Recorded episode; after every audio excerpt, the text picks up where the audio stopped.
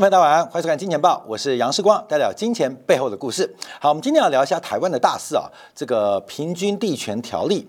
那我们标题想台湾房市崩盘倒数，为什么用房市？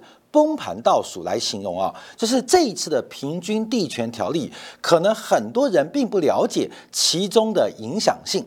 那目前大家关注的是，主要是这个限制换约转售，也就是预售屋的炒作。呃，这个呃嗯这条路啊，呃想成为预售屋的炒作致富之路啊，用高干方式，这条路是关起来了。可事实上，影响最大的是我们今天要讨论，会影响司法人限制购买住宅。那这个影响会多大？那会引发台湾房地产，特别是指标效益如何的大跌？譬如我们以台北啊指标的传统这个呃地保啊来做形容啊，目前的成交价都是每平动辄两百万以上，在平均地权条例通过之后，未来价格腰斩的可能性非常非常大。为什么这样说？你必须了解平均地权条例它是怎么来的。重要的是目前的节税方案，过去富人。或是海外台商，他们是如何透过购买房地产来做节税的？那一旦这个节税之门给关闭，台湾的很多豪宅的价格跟价值就完全不存在。假如豪宅的价格支撑不住，那可能会形成一个指标效应：两百万变一百万，一百二的变六十万，六十万变三十万。所以今天我们要举几个案例，让大家了解到。这个平均地条例其中第四项限制司法人购买住宅，这影响有多大？对于台湾房地产的一个空头跟熊市影响会多久？包括我们看到知名啊台湾的戴德央行总经理严炳立提到，房市的爽日子结束了，甚至包括像张金娥提到，未来房地产一走就是六年以上的空头。他们为什么这样讲？不炒作预售屋有影响那么大吗？预售屋的价格被受到打压。有影响那么大吗？其实影响最大的就是司法人、私人啊，购买司法人，这不含企业哦，不不只包含企业，还包含很多呃，这个包括基金买房地产、买住宅房地产、买一般啊用来呃居住的房地产，不是商办的。这个一旦被关注这个门，那对于台湾房地产的市场影响非常大。很多房市业者说，全世界找不到这样的法条。啊，事实上，全世界还真找不到这样法条，所以这一次台湾通过的平均条例，基本上是把房地产直接打到死啊！这是全世界唯一一个经济体通过这条法条，就是禁止司法人来购买住宅。好，那我们看一下什么叫做平均地权条例啊？这是土地法的特别专法，是一九五四年当时针对。实施都市平均地权条例所建立的。那一九七七年，为了贯彻平均地权，就是国父孙中山的这个民生主义啊，所以进行了一个修正公布，叫做平均地权条例。那不分地区全面实施平均地权。那平均地权是怎么来的呢？啊，大家知道这是。国父孙中山在三民主义当中一个非常重要的基础，在民生主义当中的平均地权，那包括从一九零三、一九零五到一九二四年啊，这个平均地权啊一通过啊，在中国国民党第一次全国代表大会一通过，孙中山就死了。有没有阴谋不知道，因为你得罪了所有的地主啊，他就挂了。那平均地权跟节制资本，就是我们小时候念课本啊，就国父思想、三民主义。是民生主义的最大两个支柱。那现在很可爱啊，海峡两岸，台湾在搞平均地权，对岸在搞节制资本啊，私人不能超过操纵啊国呃国民生计啊，所以呃两岸做各自的事情啊，对岸在搞节制资本。台湾在搞平均地权，所以孙中山的民生主义真的执行起来会发生什么事情？好，我们要从故事开始讲起。好，大家我们要先从一个案例来做观察，就是王力宏跟李静蕾到底在吵什么？因为王力宏是学音乐的，李静蕾是学金融的，那他们之间到底谁对谁错？可能并不是感情，也不是王力宏劈腿，可能都是房子惹的祸。怎么说呢？我要大家了解到，因为过去有非常多的艺人，包括企业家，透过公司的名义或是工作室的名义来进行房地产的购买。那到底是为了什么？除了是把资金金流进行转移之外，最重要是节税，最重要是节税。我们举个例子，让大家了解到，这边不含买卖，只讨论持有。就是今天我要买房子，王力宏买房子，并买这房子并不是为了卖赚钱，而是为了给李静蕾跟他的三个小孩来居住，是用来住啊，用来住。那怎么样做决策是最棒的？一个是王力宏自己用他名字买，另外是王力宏用他的投资公司，用他的音乐公司来购买。那当然，王力宏选择的是后者，由他的公司来买。那为什么王力宏要用公司来买？我们先从这个例子来做观察。因为一般呢，我们看到王力宏赚的钱很辛苦，唱片公司发行唱片要先被扣啊，一一般企业啊，一般企业躲不掉百分之五的营业税。当然啊，王力宏唱片公司娱乐业要另外科娱乐税啊。我们一般先讲百分之五的营业税，也就是王力宏赚一百万啊，先扣五 percent 的营业税。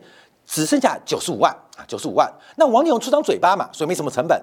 那剩下九十五万要科二十 percent 的盈利事业所得税。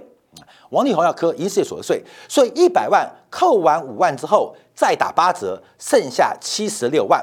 到这边为止，这是王力宏唱片公司的税后盈余。王力宏想拿到这笔钱。变成自己的名字跟公司拿，哎，我这个出唱片的奖金，那因为他的收入很高嘛，所以最高边际税率要科到百分之四十，所以公司层面的七六万，再扣掉百分之四十的个人综合所得税，剩下四十五万六。从王力宏出唱片开始，到最后这个钱到王力宏的账户底下。中间经过了几层的税制，大概被扣掉了百分之五十三点四的税，所以一百万的唱片净收入，或叫唱片的净呃这个收入啊，到王力宏口袋剩下四十五点六万元，所以王力宏要替李静蕾买房子，他就要赚更多钱哦。那现在王力宏第二种选择。那我能不能不要用我的名字买房？我要如何节税？我不想交盈利事业所得税，我也不想交个人所得税，那我就把钱拿去买房啊！这是有选择了，就是王力宏实质的操作，他用他的公司，用他的唱片直接买房。所以我们要观察哦啊，直接买房话，你就不用缴中间啊这个税都被抵掉，营业税啊、盈利事业所得税啊、个人所得税都不用缴纳，直接抵掉。好，这是理论值哦，这是理论值。实物值有点变化，好，第一个营业税还在，营所税也在，但这个公司的税后盈余要分配给个人，在台湾可以选择分离课税，所以事实上税后盈余可以用百分之二十八的分离课税来计算，所以这税率啊会比百分之四十的个人所得税来的低。可是就算是如此，王力宏仍然一百块。会被磕掉四十五点三块钱，所以他的一百万收入，按照实物操作，他只能领到五十四点七万元啊！各位，这是这个重标，好，这五十四点七万元。所以，各位有没有想过，假如王力宏不要经过这三层，不要经过这三层，不要经过三层，他怎么选择？他就从头到尾就不要用自己的名字买税、买房、买房，用他的唱片公司买房，所以。这个税盾的效果跟节税的效果就出来喽。事实上，他买一百万的房子，税前跟税后的差距是很大的哦。税前跟税后差距很大哦。本来一平一百万，用个人买子要付一百万，可是用公司买，其中有四十五点三万元，等于是蔡英文帮他出。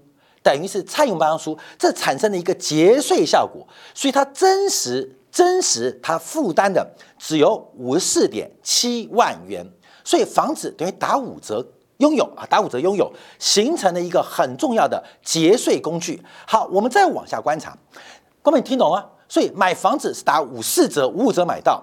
假如你用这个逻辑去掌握，就知道为什么台北地区的豪宅价格会越涨越高，从一百八。到两百一，两百一到两百五，甚至两百五到两百九，两百九目前喊到三百万。我们以去年上半年为例啊，像这个台湾最有名大安森林公园旁边的信义联勤，每平是两百九十九万，每平两百九十九万。好，各位朋友，两百九十九万什么意思？这是法人买哦，法人买完之后，对于这个法人的负责人来讲，经过层层的税负，本来该缴的税不用讲，它真实的成本是一百六十三点五万。所以对我们来讲，哇，房价都两百、两百、两百，可是你打五五折之后，它真实负责人出到的成本就是一百六十三、一百四十八、一百三十六、一百三十一、一百二十九。所以出现一个问题，我们觉得房价好贵，怎么两三百万的房子有人买呢？这些富人是笨蛋吗？为了大安森林公园的景色，愿意用每平三百万去买吗？不是，他不是笨蛋。市场真实付出了只付出一百六三万，其中有一百三十万是本来应该要缴税的，他省下来变成房子。这个税你不管缴或不缴都不属于你的，干脆就变成房子。所以真实的房价跟我们看到的市价，有钱人真实付出的成本跟市价有一个极大落差。好，我们等下举更多例子哦。再往下看。以新北的豪宅啊，也是以去年、今年上半、去年上半年为例啊，像我们看到，像这个央北从化区啊，在新店嘛，这个宏盛新中央每平八十三万，那法人为什么买它？为什么买它？因为透过节税的概念，你用公司去买，你真实付出的成本只有四十五万，这是新北市最贵的房子。一般人买，我们小老百姓买就是八十三万，可对于有钱人来讲，透过了营业税减免扣抵，透过了呃这个盈利事业所得税的呃减免啊，透过个人所得税的呃转移，事实上他付出成本只有四十五万哦。所以对于有钱人来讲，对于王力宏来讲，其实新北市的房价没有一平超过五十万的。哥们，你懂意思了吗？他本来这钱要交给政府嘛，现在不用交了，改成房子嘛，所以真实他付出的是这个价格。所以为什么有钱人买房不手软？为什么很多企业买房不手软？好，那我们再往下观察，看几个新闻。像过几年，像郭台铭啊，买一平啊，换算三百五十八万。像我们看到，在去年的时候，台湾知名的传统企业三商行大股东，用他的投资公司这个和源投资砸下了一点九亿，平均每平的价格一百九十万买这个豪宅。好，各位，我讲为什么他们用投资公司买？因为虽然一百九十万对他来讲打五五折。所以一平大概就一百万，像我们看到这个向华强啊，这个知名的这个两岸三地蚁人啊，在二零二一年也在台湾买房啊，买房。那当时这个房价每平大概要超过两百万，来到两百零八万，你买得起吗？你当然买不起。我跟你讲，向家也买不起啦。但透过节税之后变很便宜哦，打五五折。事实上，台北知名的豪宅卓白啊，在信计划区，就我家旁边啊，一百一十万一平啊，一百一十万一平。就是那么简单啊，就那么便宜，所以为什么包括向华强、包括三商行、包括郭台铭，他们都用手上的投资公司来买？因为这个钱要变成郭台铭，变成向华强，啊，变成三商行的已故股东、已故老板陈河东，这个要变成他的名字，要缴所得税啊，缴所得税。那不仅是个人所得税之外，企业三商行，那郭台铭的控股公司，他要这个叫做。咦，这怎么念呢？这个一个金，两个木啊，不知道金木木啊，金土土啊，金土土，宜差公司啊，他还要缴盈利事业所得税，所以他们控股还要缴盈利事业所得税。那要变成郭台铭这些钱，还缴个人所得税，他都不用缴了啊，都不用缴。所以他们的逻辑啊，全部买房打五五折。好，关面我们再往下观察，所以要了解到这个房价，你会知道，我们一个最新的案例啊，这是淡水的豪宅。啊，在红树林旁边啊，这也是整个淡水地区最贵的豪宅啊。这个叫大隐啊，大隐丰银海啊。这这个这个房子啊，真有去过看看过。这房价其实房子非常棒，而且 view 超好，而且每一户都有日式的温泉啊，可以泡汤啊，非常豪华。不管景色、建的品质也非常好。那前年啊，六月九号有报道，当时啊，当时啊，有个叫晋博投资的公司，用这个一一亿。零两百五十六万，单价每平五十八万元买这个豪宅啊，买豪宅创下了淡水史上第二高的价格啊，单平价格哇，淡水的房价一平可以到六十万钱，六十万块，我们想象不到。那这房子一般大家买不起，因为平数大嘛，而且单价高嘛，连淡水啊，淡水好山好水，虽然不无聊，可是有点远啊，每天上班要堵车。那这个建博投资是谁呢？信博投资就是台湾知名贸易商恒隆行的控股公司之一。恒隆行干什么的？恒隆行就是 Dyson，，关明道，戴森你听过吧？戴森的代理商就是恒隆行。欧乐 B 啊，牙刷这些气动机就是也是代理商。Honeywell 啊，也是恒隆行代理商。你要查恒隆行三个字啊，各位朋友，恒隆行你发现是台湾非常知名的贸易商，而且呃从事很久了，非常有钱。他的控公司用净博投资，因为恒隆行赚钱嘛，因为戴森的本钱很低嘛，对不对？买一个吸尘器一万六，那本钱八千块不到。一台戴森卖八千，而且智商税很重啊，智商税很重，所以大家都买戴森。我知道，亲朋友，我家都有戴森啊，的都智商税，我们智商不足。那智商税交给谁？交给恒隆行。恒隆行收智商税，他可不会去交智商税哦。啊，交什么智商税？我赚到了钱，好不容易在台湾卖了那么多戴森的产品，收那么多智商税，我又不是笨蛋，我怎么可能把税交给国家呢？嗯，交给政府呢？那我不就也被抽智商税吗？所以他如何避免被科营业税体检？如何避免被科盈利事业所得税？如何不要缴个人的综合所得税？骗人很幸，不叫骗人呐，收智商税是需要巧劲的，是需要一点难度的。我收了智商税啊，还把钱交出去不行。所以他的投资公司晋博要如何把收来的钱给省下来？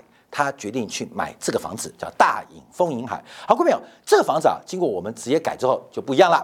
因为按照节税逻辑，一平接近六十万房价，透过抵税节税所谓的税盾效果，每平其实恒隆行的老板付出去大概就是每平三十一点七万元呢。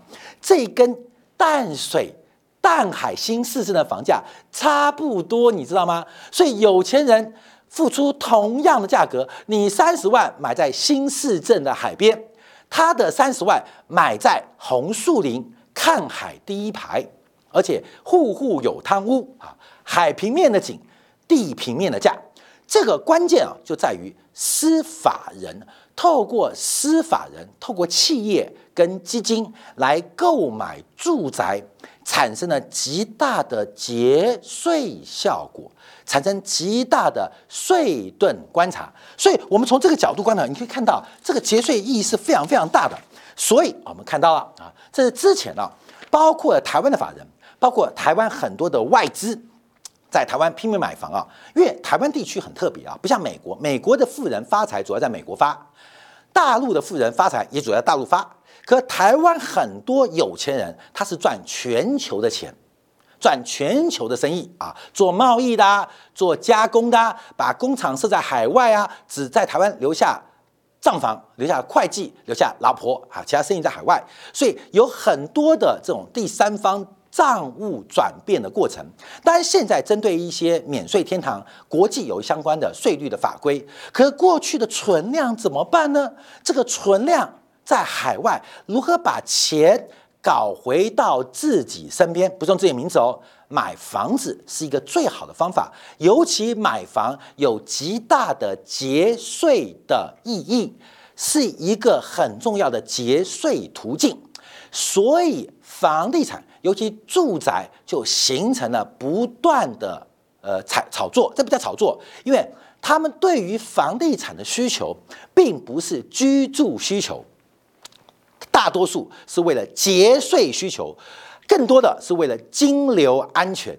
所以房子越贵越好，平数越大越好。我有海外三千万美金要搞回台湾，又不想缴税，又需要安全的金流，最好的方法就是在台湾买住宅。所以台湾的房价这些指标就越轰越高啊！都影响什么西黄富邦。大值一平两百九十九万，那请问大值附近房价要在一百万以内难不难？就难了嘛！你看到新庄的房价一平可以到七十万，那周边房价就是五十万、六十万起跳嘛，就被有带动效果。你看大安森林公园旁边房子都两百五十万以上，那第二排不就一百八吗？第三排就一百三嘛，第四排、第五排、第六排那少说也八九十万嘛，所以大安区房子就水涨船高，他们具有一个指标地位，把整个价格的天花板顶得很高。而这个价格天花板顶的那么高的原因，关没有，并不是真正有这个价值，它真正价值全部在金融属性。而什么金融属性？节税的管道，还有金流的途径，这两个金融属性让台北市房价一飞冲天。所以我们可以讲哦，像地保，像什么西王富邦，它一平将近三百万的房价，一平三百万的房价，其实你扣掉扣掉它的实质的这个分拆大的结构，可能其中有一百八十万是金融属性啊。而这个金融属性还是狭义的，就是节税的价值跟不要说洗钱呐，从海外搬钱途径，所以可能希望富邦真正的居住价值跟储蓄价值仅仅走一百二十万，这一百二十万。可这个东西啊，我们都知道，可是价格就是三百万，除非把这条路给关掉，不然台湾的房价下不来。好，在前天啊，立法委员们。三读通过《平均地权条例》，禁止司法人买住宅，从此这个节税的途径跟金流的管道就被咔嚓给剪掉了。影响有多大？我们看一下过去啊，这个从二零一九年、二零二零年啊啊，当时啊，台湾房地产的转移的户数，其实法人占这个转移的户数不到百分之四，其实也不不低了。二十五户就有一户是法人，这法人包括基金啊，包括大部分是企业，用企业为名来转移。台湾地区每二十五户就有一户是被企业给买走的，这个比例说高不高，说低也不太低。可更重要是四房以上的房子，就是大房子啊。你家里有四房吗？有四房的话，可能平数都要到百平了嘛。四房以上牌子房子啊，这大房子有百分之三十八。有百分之三十八啊，在这边百分之三十八是由企业买走的，超过三分之一是被企业买走。这些豪宅都是有三分之一以上是被企业买走的，什么意思？因为它是一个节税的管道、金流的途径嘛，所以都要买大房嘛。你看王力宏买房买三千万的吗？那我的钱要买十户三千万，好累，你知道吗？好累啊！郭台铭要把这个公司投资公司的钱进行节税，因为每年要报税嘛，怎么办？那当然就买房。你认为他买一千万的吗？郭台铭很有人物，一千万够他节税吗？当然买五亿、八亿、十亿的嘛，买两户就没事了，完事我就继续打球，继续很开心嘛。所以我们看很多企业，他会要买大户的房子，会买高价房子，重要的是节税。重要的是金流从海外向境内转移的途径。好，现在打掉之后，关淼，我们要举一个极端例子让大家了解哦，啊，来了解哦。因为啊，在平均条例通过之前，这就是仁爱吴江，这是仁爱路的豪宅，就是王力宏买给李静蕾的，当时每平是两百零八万，两两百零八万哦，每平哦，啊，这个总价是四四点八亿嘛。那两百零八万什么概念？假如王力宏不买房，他必须要缴到，必须要缴，大概缴将近一百万的税。他不买房的话，这个钱在公司，他要呃扣掉盈余、盈利事业所得税、无分益税，大概缴到一百万的税。他缴一百万税哦。王力宏不想缴税怎么办？去买房啊，去买房。所以扣掉他的唱片公司买房之后，他事实上他真实啊就买房，他真实才付出一百一三万哦。本来要缴一百万的税嘛，这一百万跑不掉。哦。跑不掉，两百零八万缴一百万税，剩下一百零八万嘛左右带走，剩下一百万出头，再剩一百一十三万，就剩一百三万。那现在怎么办呢？那我不想缴税，我就花一百一十三万加我要付出的税，就买了仁爱吴江给李金雷住。所以这个房子王力宏买的很轻松。我们以为两百零八万买不起，可王力宏只付出一百一十三万，因为一百万是要缴税的哦，躲不掉哦。你不买不买这个房，你就要缴这个税哦，你懂吗？那买这个房等于这个税有一半是呃国家。经济啊，这个政府帮你出，就这概念。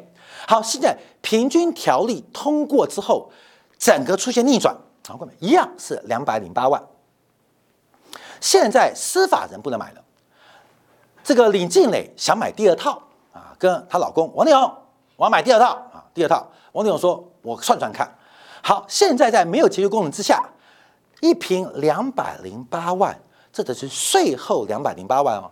王力宏必须赚三百八十万，扣完了唱片公司的营业税，扣完了唱片公司的盈利事业所得税，在缴完个人综合所得税之后，才有两百零八万。所以王力宏赚多少？要赚三百八十万。光明，你懂数字了吗？同样是人爱吴江，同样是人爱吴江，在平均条例之前，王力宏其实只出了一百一十三万，因为一百万是必须要出要缴税啊，这躲不过人死亡跟税是躲不过的嘛，所以他真的只出一百一十三万。可在平均条例之后，他真实要付出的成本变三百八十万，因为要先缴完税才能缴完一百多万税，一百七十几万税才能买剩下钱买房嘛。啊，哥们，你懂意思吗？所以对于王力宏也好，对于郭台铭也好，对于我们刚讲恒隆行的老板也好，现在的房价在我们看不到的情况之下，它涨了三倍，它涨了三倍。所以过去啊，我们觉得两百万房子我们买不起，因为有钱人透过会计师计算机一样啊，杨董不要担心，扣完税之后一百万一户啊。我们看到的很多豪宅，一百万一平啊，杨董别担心，扣完税之后五十万一平，好便宜。像很多新北市的豪宅，有时候我们很惊讶，哇，七十万一平啊，杨董别担心，扣完税之后三十万一平，比旁边的那个破烂公寓还便宜哦，啊，各位，所以为什么敢买房？好，现在反过来哦，现在不要说买豪宅了，现在杨董你要买公寓对不对？你要有名字买对不对？一平三十五万。请你，请你准备七十万来买，所以这个房价一来一回就差了三倍，所以未来我们看啊，台湾房价的豪宅天花板全部坍塌，不可能也不会再有人花两百多万一平去买房子了啊！这个房子的整个天花板的创高，失去了税盾的功能，失去了金流转移的途径，它的金属性在这次平均条例通过之后。全部被打掉，这个让我想起来，因为李静蕾啊是学金融的，所以李静蕾是不是知道，在两天前，当平均地权条例开始出现讨论，受到这个院会呃送到这个立法院的这个呃小组在讨论办公听会的时候，他就有特别关注，因为呃李静蕾离立法院很近嘛。他就跟王力宏买房，那王力宏就不买房。李金牛觉得王力宏除了长得帅之外就笨啊，因此是不是产生了一些婚姻的纠葛？因此李金牛对王力宏就非常不满，就是你这个笨蛋只会唱歌，明明我这个媳妇会帮你算账，赶快买房，因为再不买，你将来的唱片收入就大幅的减少。所以我们看平均条通过之后，我告诉你哦，蔡依林也不唱了啦。周杰伦也不唱，因为他们现在唱再多钱都拿去缴税了嘛。为什么周杰伦买那么多房子，蔡依林买那么多房子？因为就是为了节税啊！为什么就就就是为了节税？现在还唱唱个头，我唱给你听，被蔡英文收走，我是傻瓜吗？那干脆我唱给蔡英文听就好了嘛。所以整个台湾的天花板价格就要开始崩塌。平均地权条例其实杀伤力最强的就是这一条，司法人。的购买住宅住宅需要用许可制，这会让整个台湾房地产的龙头豪宅的指标效应，它其中的金融属性彻底消失。当豪宅价格开始崩溃的时候，那你认为中价位的价格、低价位价格会产生什么样的影响？这一次史无前例，全球第一个经济体推出的超级的规范，而这个规范又配合了全球央行的升息、政治局势的不稳定，这等于是一个三杀的变化哦。所以特别提大家买房子，再等一下，看房子。再看一下一个新的房地产的均衡价格，绝对会超出各位的想象。好，今天花点时间啊，分享台湾的议题，也看到台湾一个税制的改变，对于资产价格会产生多重要影响，分享给大家。好，感谢大家收看，明天早上八点，杨思冠在《金钱报》与各位再会。